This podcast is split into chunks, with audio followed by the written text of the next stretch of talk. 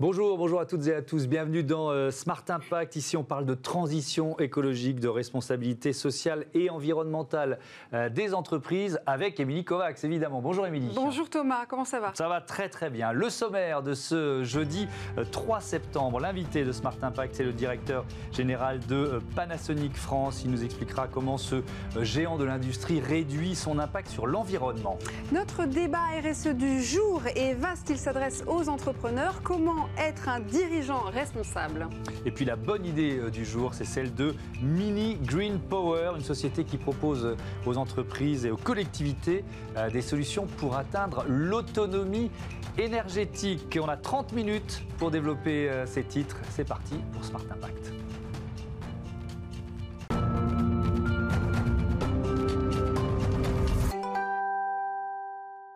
Bonjour Eric Novelle. Thomas. bienvenue, euh, heureux de vous accueillir. Vous êtes directeur général adjoint de Panasonic Europe, directeur général de Panasonic France. Euh, quand on dit Panasonic, notre premier réflexe est de penser électronique grand public. Ça représente quoi euh, dans, votre, dans le chiffre d'affaires de, Panasonic au niveau mondial? C'est une toute, toute, petite part de, notre activité. On couvre cinq grands pôles d'activité dans le monde. Donc pour répondre directement à votre question, quelques pourcents en fait. 3 à 4 de notre activité, ce qu'on peut retrouver dans le salon. Hein. On a euh, une très grosse activité. Euh, la première, c'est l'avionics, donc euh, tout ce que vous pouvez trouver comme électronique dans les avions. On a une grosse part de marché mondial. on a une deuxième partie, c'est l'énergie, donc tout ce qui est production de batteries, stockage et comment on redistribue, cette énergie à la fois dans des bâtiments, dans des maisons ou dans, des, dans de la mobilité, mhm. voitures, vélos, etc. on construit des immeubles et, des maisons euh, principalement au Japon. Et puis vous des, quartiers entiers. Euh, pas, vous des quartiers, des, des, images de, euh, de, de, villes ou de quartiers qui ont été euh, construit par Panasonic Ça veut dire que vous les pensez de, de, A à Z? Oui, ce sont des villes dans la ville en fait. Euh, l'objectif, et, c'est pour faire le lien avec votre émission qui, mmh. est très importante, c'est comment un groupe de la dimension de Panasonic, puisque Panasonic c'est 62 milliards de, dollars, donc c'est l'un des, des, top 100 euh, dans le monde va s'inscrire sur la durée et va, euh, va réduire son empreinte écologique et va contribuer à la société. Et pour, faire, euh, pour raconter un, petit peu l'histoire de Panasonic, parce que c'est intéressant, c'est un groupe qui a plus de 100 ans, mhm. et le fondateur avait déjà créé euh, un département social responsabilité en 1969. alors pour plein de raisons, parce que c'était dans son ADN et surtout parce que Panasonic est un groupe japonais et vous savez combien le Japon est attaché à la protection de l'environnement et à une, politique sociale très, très avancée. Mmh. Alors justement, euh, quels engagements en développement durable? Vous avez parlé des batteries, c'est ça? Euh, Comment euh, vous avez développé cette activité Depuis quand? Bah, le groupe essaye de réfléchir sur son empreinte. alors, bien entendu, l'énergie en fait partie, hein, puisque aujourd'hui, on, cherche à réduire la consommation et, à, et, à, mieux répartir la consommation. Et, et, le grand défi, c'est comment on a la capacité de stocker oui, c'est un énorme enjeu euh, de, l'énergie aujourd'hui. Et, on stocke euh, l'énergie par des batteries. Or, on maîtrise très bien le stockage d'énergie sur euh, des petites, faibles consommations, sur un vélo.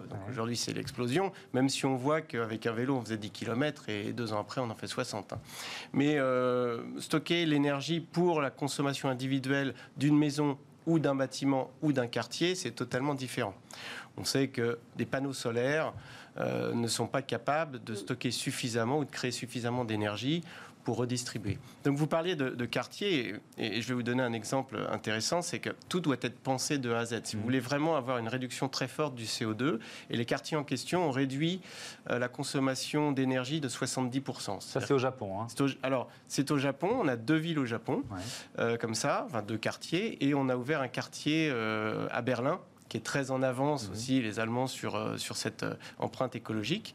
Donc on les pense de A à Z. Et voilà. Cet objectif, ça veut dire quoi? La seule manière, c'est de le penser de A à Z. C'est-à-dire que euh, une petite anecdote, par exemple, au Japon, on, voit le réchauffement de la planète. Donc, les, les maisons sont disposées d'une certaine manière pour que, en fait, le vent circule dans, dans, les rues et, et, et, que finalement ça rafraîchisse aussi les habitations parce qu'il y a un mouvement circulaire du vent. Vous voyez, c'est quelque chose qui est très simple. On parle même pas de stockage d'énergie, on parle juste de, de, de, de pensée.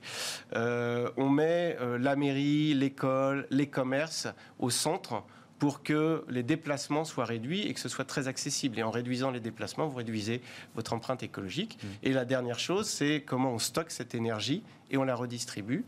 Et au lieu de la stocker individuellement, on la stocke de manière globale et on la redistribue de, de manière individuelle. Oui, d'ailleurs, c'est un de vos objectifs hein, d'ici à 2050 de produire plus d'électricité que vous n'en consommez, c'est ça? Oui, là, là, globalement, sur ces quartiers-là, euh, ce sont des quartiers qui, euh, qui sont quasiment autonomes. C'est pas loin, 2050 On pourrait se dire euh, pourquoi c'est pas 2035 C'est voilà, un objectif. La, la, la, complexité de ça, c'est euh, de tout mettre ensemble. Euh, comment vos appareils électroniques, électroménagers, comment vos dépla déplacements vont être pensés pour que tout ça euh, soit, soit réduit? C'est vraiment un, un, En ratio, là, vous en êtes à combien du coup? Par de, exemple, l'énergie que vous, vous, produisez versus... Euh, Là, globalement, euh, oui, c'est ça. On, on, a à peu près 70% sur ces quartiers d'autonomie. Mmh. Donc, euh, c'est énorme. Ouais, c'est énorme. Ouais. Euh, Panasonic, on va donner quelques chiffres. 582 filiales, 72 sociétés partenaires dans le monde. Et puis, vous nous avez parlé du chiffre d'affaires, 61,9, 62 milliards d'euros pour l'exercice clôturé au 31 mars 2020. Il y, y, a donc cet engagement vers le développement durable. Est-ce que ça, c'est vrai aussi dans vos usines? Parce que ça, ça, peut commencer par là. Là, on disait objectif 2050, mais il y a, mmh. j'imagine, des choses que vous faites dès maintenant pour que vos usines soient, je ne sais pas, peut-être autonomes énergétiquement ou moins consommatrices de matières premières, par exemple. Ça, c'est quelque chose qui a déjà euh, démarré depuis une dizaine d'années. Mmh. Après, euh, comme, pour une société comme Panasonic, on a des usines partout dans le monde. Hein. Donc, ouais. c'est difficile d'aligner euh, les usines sur, des, sur les mêmes normes. Ça dépend des zones, ça dépend des, des pays, mais c'est forcément quelque chose qui est très important, pas seulement dans, dans, la capacité à réduire cette consommation, mais aussi dans le message qu'on passe vis-à-vis -vis de nos employés. Mmh. On a 250 000 salariés dans le monde, et euh, un salarié est un citoyen, et un citoyen, euh, il, il, a envie de travailler pour une entreprise qui est fière. Oui, justement, et... quelle est votre politique sociale, euh, votre axe de développement sur ces sujets-là euh, auprès de vos collaborateurs? Alors, tout à l'heure, je parlais de, de, de, de d'empreinte en fait mmh. vers le, le, CSR depuis, depuis très longtemps. 69, c'est quelque chose qui est, qui est, vraiment inscrit dans les gènes de l'entreprise. Alors souvent, c'est un discours qu'on tient euh, facilement en disant on est orienté d'une entreprise qui, qui, veut réduire son empreinte écologique. Mais au-delà de ça, euh, je vous ai dit que c'est une entreprise qui était centenaire et, et le, le, fondateur la, la, a inscrit sept principes dans l'entreprise. Et euh, un des principes, c'est le, le rôle de l'entreprise dans la société. Alors il y a euh, la courtoisie, le côté humble, etc. Mmh. Donc on est très dans l'esprit japonais. Mais c'est très dans l'esprit loi Pacte aussi, du coup. On est absolument là-dedans. Donc ça pouvait paraître un peu désuet dans les années 80. Oui, un juste petit côté bisounours. Quoi. Un petit côté bisounours ouais. qui, est, ouais, qui est resté comme ça. le courant oriental versus le courant occidental. Absolument, avec, euh, avec des fondamentaux qui restent en fait en Asie. On se rend compte principalement au Japon que ce sont des, des choses qui sont vraiment ancrées et aujourd'hui ça résonne mmh. totalement différemment. Mais alors je reviens au, au, au concret après les grands principes. Oui. Et vous n'avez pas terminé le, de, de, répondre à la, à la question sur le, euh, ce, que, ce que vous avez changé dans vos usines pour finalement avoir moins d'impact euh, écologique. Vous dites c'est important pour la, la, fierté de nos salariés, on l'entend évi mmh. évidemment, mmh. c'est essentiel. Beaucoup d'entreprises ont intégré cette notion aujourd'hui. Mais par exemple, je ne sais pas, est-ce que vous recyclez plus vos, euh, vos déchets? Est-ce que vous utilisez moins d'eau, moins de sable? Vous voyez ce que je veux dire? Ah, on, Je vais vous donner un exemple concret qui va au-delà de la production des usines. Là, on mmh. parlait de, de batteries, donc Panasonic est va dire dans le top 3 des producteurs de, de batteries. Et on, là, une des questions, c'est qu'est-ce qu'on fera de la batterie une fois utilisée ouais. Donc l'entreprise s'inscrit vraiment dans une capa capacité à, à, recycler les batteries, à, à, récupérer ces batteries. Donc on travaille avec Tesla euh, notamment sur ces choses-là. Mmh. Euh, je dirais que peut-être un peu provocateur en disant que les usines et la manière dont on configure les usines pour qu'elles soient en faible consommation et surtout que les produits qui sortent de ces usines soient dans un, une supply chain euh, logique pour éviter de faire le tour du monde avant d'arriver chez vous, c'est quelque chose qui est déjà inscrit depuis longtemps. C'est pas nouveau. Ah non, c'est pas nouveau. Donc ce qui est nouveau, c'est quoi? C'est de trouver des technologies pour euh, faire en sorte, justement, on parlait des batteries, de, de réussir à stocker l'énergie. C'est ça, le, vos investissements les plus lourds, ils sont là-dedans aujourd'hui? Oui, ce qui est, ce qui est, euh, ce qui est plus compliqué, c'est euh, c'est un petit peu ce qu'on disait au début, c'est-à-dire de penser à, une solution globale. Parce que de manière indépendante, on peut se dire, oui, on a fait une très belle usine, elle consomme moins, moitié par exemple d'électricité. Après, si on n'a pas de logique derrière ou qu'on n'est pas capable de recycler les, produits qu'on envoie sur la planète, ça a peu de sens. Donc, mmh. c'est vrai que c'est très complexe, mais ça fait partie d'une solution globale. En Europe, parce que là on se parle de l'Asie, mais en Europe, on a complètement repensé euh, la localisation de nos entrepôts euh, pour tous les, tous, les produits qu'on commercialise, pour avoir un flux euh, beaucoup moins impactant pour la planète et beaucoup plus logique. Donc ça, ça prend quelques quelques années de, de, customisation et de, réflexion. Mais oui, bien sûr, c'est inscrit dans tous les groupes et je pense que pas seulement Panasonic. Merci beaucoup, merci euh, Eric Noël. C'était passionnant de découvrir les, engagements d'un géant mondial en matière d'environnement et de responsabilité sociale et, et environnementale. on passe au débat de Smart Impact.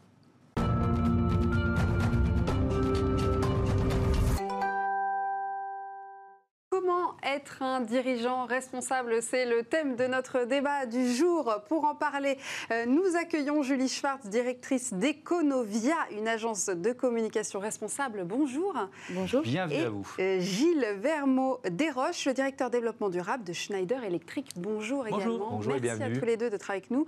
Est-ce que vous pouvez déjà chacun nous donner votre définition euh, de ce qu'est un dirigeant responsable? Julie Desroches alors, en préparant, euh, en préparant cette intervention, euh, j'étais bien embêtée. Ça va vous étonner, mais aujourd'hui, je serais bien incapable de vous donner une définition euh, factuelle et objective de ce qu'est un dirigeant responsable. Euh, les notions de RSE sont des notions qui sont très nouvelles et même les doctorants, les chercheurs qui travaillent sur ces notions sont encore très tâtonnants sur ce sujet. Mhm. donc chacun, même les grands groupes, hein, sont parfois démunis pour définir ce terme. En revanche, en 10 ans, c'est vrai que j'ai eu la chance d'accompagner à peu près 200 entrepreneurs. Euh, des entrepreneurs euh, très, euh, très atypiques, un peu des ovnis, qui sont des entrepreneurs qu'on dit entrepreneurs sociaux ou entrepreneurs du changement, et qui concilient, ça c'est peut-être un premier, un premier critère, qui concilie l'efficacité économique, la performance économique avec l'utilité sociale et environnementale. Gilles Vermaudet-Roche, effectivement, vous êtes d'accord avec ce qu'elle vient de dire. C'est compliqué parce que c'est une notion un peu émergente?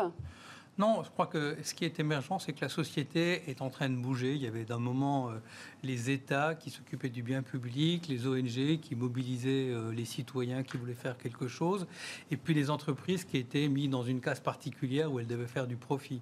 Au XXIe siècle, on est dans un monde où euh, les entreprises doivent s'intéresser au bien commun. Mmh. Euh, on a inventé les 17 objectifs du développement durable qui parlent à chaque entreprise, à chaque citoyen, qui est une grammaire un peu de discussion et un, dirigeant responsable. C'est celui qui est euh, visionnaire du moyen terme. C'est celui qui pense que euh, c'est pas parce qu'à très court terme, pour faire telle ou telle chose, qu'il faut oublier que c'est dans le moyen terme qu'il faut emmener son équipe. C'est celui qui croit que le capital humain, c'est au fond le meilleur capital de l'entreprise, c'est celui qui transformera l'entreprise. Et que donc, euh, si parfois il est invité à vouloir aller vite, il a cet adage que euh, tout seul on va plus vite, ensemble on va plus loin. Mmh. Et pour moi, le dirigeant responsable, c'est celui qui couvre les fenêtres de son entreprise pour voir comment le monde change. Et pour le coup, la relation avec le monde des jeunes est, est capitale pour ça, parce qu'ils sont bien, euh, ces millennials, dans ce monde digital qui se pense un peu différemment et plus cohérent. Et donc, voyant ça, qu'il intègre pour lui-même être agile dans sa responsabilité. Ça veut dire sortir des, euh, indicateurs euh, financiers euh, comme, comme Doxa un peu de, la stratégie de l'entreprise, Oui, bien sûr, ça veut dire que l'entreprise c'est un tout. Mhm. Un, un, dirigeant responsable, c'est celui qui a une vision à 360 degrés. Il faut évidemment qu'il y ait la rentabilité de son entreprise, en particulier lorsqu'il est coté, parce que sa première responsabilité, c'est que son entreprise pour ses salariés, pour lui, pour l'avenir, soit en vie demain et qu'il y ait un mm. certain nombre de choses, parfois dures à mettre en œuvre euh, pour répondre euh, aux enjeux du moment. Tous ces dirigeants qui vivent la crise du Covid le sentent bien, mais c'est aussi un dirigeant qui embarque les autres. Mm. Pour embarquer les autres, il faut être un peu visionnaire et pas seulement rivé sur euh, le premier tableau de bord de la fin de l'année. C'est où on va, comment on y va, et à nouveau, les enjeux du développement durable, cette vision extra-financière, cette contribution de la société à l'extérieur. Aujourd'hui, en France, on a la loi Pacte qui pousse toute entreprise qui le souhaite à expliquer sa raison d'être. Hmm. Pourquoi on fait tout ça ensemble? Les entreprises, elles ont l'habitude de dire comment elles agissent, qu'est-ce qu'elles mettent sur le marché? Mais au fond, aller plus loin que le doigt et se dire pourquoi on est là, quelle est la particularité de mon entreprise et qu'est-ce qu'on apporte, c'est sûrement une bonne manière euh, d'être responsable et de viser un peu un avenir euh, plus long terme.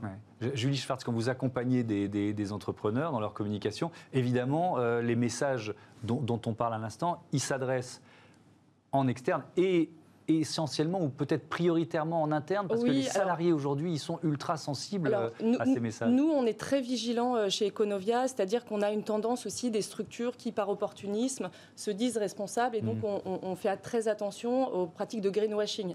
Euh, la Fondation Total, il y a quelques années, est venue nous voir. on a refusé de les accompagner.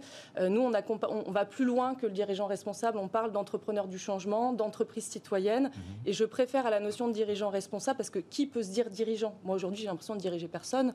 Euh, je suis chef d'orchestre. Je, partage votre point de vue, hein, euh, Monsieur Desroches. Je pense qu'un dirigeant responsable, c'est celui qui laisse son ego et son intérêt personnel.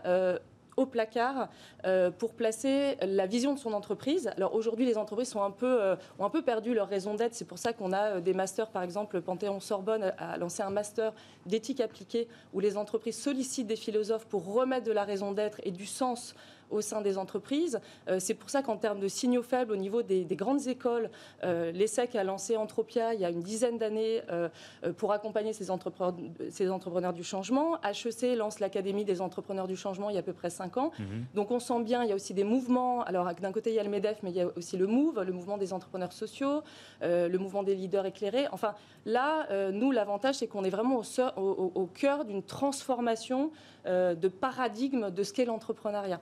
Effectivement, comme on disait euh, Thomas, comment euh, les salariés maintenant se réapproprient leur place au sein de l'entreprise? C'est vraiment euh, l'un des, grands, des grandes thématiques hein, de la loi Pacte.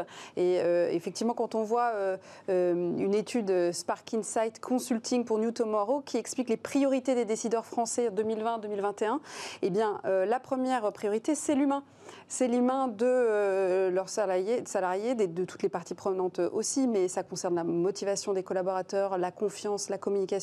C'est aussi euh, la redéfinition des stratégies de l'entreprise. Euh, vous, venez d'en parler, hein, comme le développement d'une démarche écologique, de développement durable, RSE, innovation, évolution de la raison d'être de l'entreprise, et enfin un alignement des, aspirations professionnelles et personnelles, parce que effectivement les décideurs se disent qu'aujourd'hui on ne peut plus uniquement faire attention aux chiffres qu'on fait, à, sa vie professionnelle. On, doit prendre en compte aussi sa vie euh, personnelle. Tout ça, c'est vraiment. Ce qui est intéressant, Émilie, c'est que cette étude, elle, est faite euh, à, la fin, euh, à la fin du, mois d'avril. Et on est en plein confinement. Donc il y, a, sans doute eu aussi un effet de ce, de ce confinement sur les priorités d'un certain nombre d'entrepreneurs. Est-ce que c'est ce que vous ressentez aussi, Gilles Vermodel Oui, en tous les cas, ce qu'on ressent, cette crise du Covid va le bouleverser beaucoup euh, mm les éléments de l'entreprise, mais de la vie de tout le monde. Et on ne sait pas encore aujourd'hui exactement quand et comment.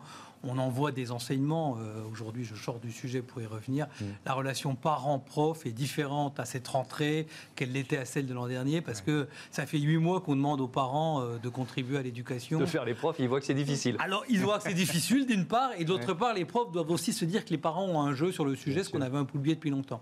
J'ai envie de dire, dans nos entreprises, ce grand temps euh, de la crise du Covid a aussi poussé moi je trouve ça assez passionnant, à faire des réunions d'équipes, probablement plus qu'on en faisait dans le passé, euh, à embarquer plus ces équipes sur des sujets et puis à penser l'avenir. On sait que quand on parlait euh, moyen terme hier, il y a évidemment la grande question du changement climatique et de la biodiversité, mais aujourd'hui il y a aussi la grande question de la récession qu'il y a dans le monde. En France, elle est d'une certaine manière, mais dans beaucoup de pays du monde, elle est beaucoup plus importante et surtout dans les pays en développement. J'ai envie de dire tout ça ça va être dans euh, le cadran moyen terme de chacune de nos entreprises. Il va falloir le prendre en compte. Pour moi, manager responsable, il y a un mot qui commence à, prendre de l'importance. Je l'ai vu euh, sur l'écran tout de suite, c'est le mot d'impact. Au fond, vous auriez interrogé les entreprises euh, il y a 5 ans, 10 ans, mmh. ou lu des, des papiers académiques sur le sujet. Ce mot-là n'existait pas. Aujourd'hui, on dit mais la grande question, c'est quel est l'impact de, chacun d'entre nous, quel est notre impact, mais aussi quel est l'impact de l'entreprise. On rejoint les questions que vous posiez sur la LOPAC, etc. Et je pense que redéfinir une entreprise sur quel est son impact aujourd'hui et comment elle veut l'ajuster aux enjeux de demain, au fond, parce que en l'ajustant aux enjeux de demain, en répondant aux questions du plus grand nombre, bah, on a des chances d'innover, parce que la grande question mm. du 21e siècle, c'est pas de faire mieux ce qu'on faisait au 20e siècle, mm. c'est d'innover pour faire autrement. Et eh bien pour ça, il faut que l'entreprise mesure son impact, définisse sa raison d'être, soit attractive.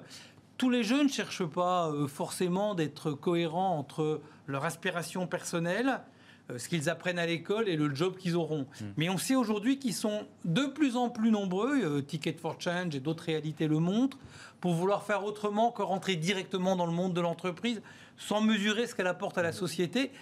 Ces jeunes, c'est l'entreprise de demain. L'entreprise qui ne saura pas les attirer aujourd'hui aura du mal d'innover demain. Et donc le management responsable qui rentre dans la tête de ces jeunes qui ne veulent pas morceler leur vie, c'est là peut-être la différence avec les générations d'avant, mm. vont pousser tout ce monde-là, toutes nos entreprises à prendre au sérieux ces évolutions, ces, ces, outils du développement durable qui, grâce à eux, grâce à leur impact, avant pour être recrutés, mais encore plus quand ils sont dans l'entreprise pour voir la cohérence avec ce qu'on leur a dit, à nous faire évoluer, bouger et être collectivement plus agiles et plus responsables. Merci beaucoup, merci à tous les deux. Les 10 minutes sont passées très vite. Euh, ce, qui est, ce, qui est, bon signe, c'était euh, passionnant. On passe euh, à la start-up du jour. Elle s'appelle Mini Green Power.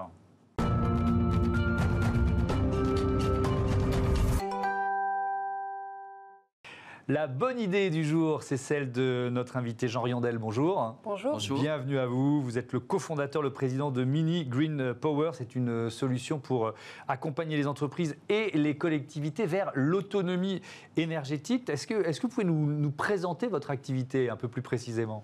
Oui, euh, notre entreprise euh, s'est donné une mission euh, récemment, c'est de transformer les déchets en énergie propre euh, on a une raison d'être. La raison d'être, euh, euh, c'est d'accompagner nos clients vers plus d'autonomie énergétique et de baisser leur empreinte carbone. Donc aujourd'hui, on a, on a inventé et mis au point des machines qui permettent de transformer des déchets végétaux ou des résidus de bois ou des CSR, c'est-à-dire des combustibles solides résiduels, en électricité ou en chaleur. Et tout ça de façon locale. Ça veut dire que vos clients, ce sont principalement, euh, vous les trouvez principalement dans le secteur de l'agriculture ou pas uniquement? Pas uniquement. En fait, tout industriel ou collectivité qui consomme du gaz pour se chauffer, pour faire mhm. l'électricité, pour chauffer une piscine, pour chauffer un bâtiment, euh, peut faire appel à nos services. On est capable de remplacer leur énergie fossile par une énergie qui est faite localement à partir de déchets qui sont gaspillés autour d'eux. Donc votre volonté de départ hein, en créant Mini Green Power, c'est d'être un acteur de la transition énergétique. Qui sont vos clients exactement du coup? Alors, nos clients, euh, ce sont des industriels euh, qui euh, aujourd'hui soit ont des déchets qui, leur coûtent cher et qui, souhaitent valoriser, soit des industriels qui, dépensent de l'énergie pour se chauffer, pour leur procéder. C'est aussi des collectivités euh, les collectivités aspirent à plus d'autonomie euh, énergétique. On voit bien que si la vanne de gaz se coupe, ben, on est tous euh, ennuyés. Donc les collectivités qui doivent apporter aussi à leurs citoyens des, solutions qui sont plus propres mmh. et qui sont plus respectueuses des individus et de, l'environnement. C'est quoi comme technologie? C'est la biomasse On appelle la biomasse? Alors, c'est pas que de la biomasse, c'est-à-dire que nous, on s'est intéressé à, à valoriser des résidus d'élagage au début, puisque les chaudières biomasse ne, savaient pas les prendre à l'époque, en 2014. C'est une combustion de, c'est une technologie de combustion étagée, c'est-à-dire qu'en fait, euh, euh, on dose euh, la proportion d'air et de combustible de façon très précise pour finalement arriver à faire de la chaleur à 1000 degrés sans polluer. Et ça, on a réussi à mettre au point cette technologie-là grâce au big data une, chaudière biomasse n'arrive pas à polluer euh, aussi, peu que ce que nous faisons. Et donc, euh, on s'est aperçu au fil des ans que notre technologie s'adapte aussi aux résidus de, bois, comme des tabliquets à broyer, ou euh, au CSR, c'est-à-dire ce qui reste après tri dans les déchetteries et qui aujourd'hui part à l'enfouissement. Où est-ce que vous en êtes là dans votre développement? Alors aujourd'hui, on est en début de ce qu'on appelle le scale-up. On a euh, réalisé il y a deux ans 250 euh, 000 euros de chiffre d'affaires. L'année dernière, 1 million d'euros. Cette année, on vise 5 millions d'euros. On a déjà quatre centrales qui marchent. Euh, il y en a deux à l'étranger, Sicile et Angleterre. On en a une à hier, là on a notre démonstrateur dans le Var. Et puis en ce moment, les Bretons ont été les premiers à nous faire confiance en France. On a une centrale qui est en train de démarrer à Landivisio, à côté de Brest. Et on espère que ça va être le début. On se prépare à beaucoup de commandes et, également euh, on Qu'est-ce qui vous freine? Il y, a, il, y a, il, y a des, il y, a, des, réticences, il y a assez nouveau, donc on n'ose pas, des collectivités n'osent pas y aller. Qu'est-ce qui vous freine? Oui, en effet, euh, euh, les, Français ont, les Français ont plus de mal à, à se projeter. Les États-Unis sont très enthousiastes, Israël très enthousiaste. On l'a vu, les Anglais et, et, les Italiens nous ont fait confiance. En France, il y a la peur de, de réussir, la peur de changer. Euh, nous, aujourd'hui, très concrètement, on est en train de faire une levée de fonds de 10 millions d'euros auprès de fonds d'investissement. Il faut qu'on arrive à les convaincre. Des fonds d'investissement français ou étrangers du coup? Alors là, euh, c'est français parce qu'en fait, moi, ah. je suis français, fier d'être français. Je pense que l'intelligence et, on, a une histoire euh, qui fait qu'on peut s'imposer dans le monde entier. Et donc simplement, il faut qu'on soit soutenu d'une part financièrement et puis en même temps euh, les industriels français, les collectivités. Sur le terrain aussi. Sur le terrain, mm. on a besoin d'être encouragés parce qu'en fait, nous sommes une ETI de demain. On prévoit euh, d'avoir 400 emplois d'ici 10 ans, 200 millions d'euros de chiffre d'affaires, mais il faut savoir faire la place euh, tôt et puis nous encourager. Et donc c'est ça que, en tout cas, je suis encouragé par, par des gens comme vous qui, qui nous aident et qui nous font connaître. On a, on a de l'envie, on a de l'ambition, on crée de l'emploi euh, pour nos jeunes. Euh, et, voilà. Et puis en même temps, on a aussi un, fort, une forte envie euh, d'apporter quelque chose de différent aux employés, plus d'autonomie. Donc on est dans un modèle aussi d'entreprise libérée dans lequel on, on, est amené à se développer. Merci beaucoup et bon vent à Mini Green Power. À bientôt sur Bismarck. Voilà, c'est fini pour aujourd'hui. On vous donne rendez-vous demain. Vous connaissez les horaires maintenant 9h, midi, 20h30 sur Bismarck. À demain.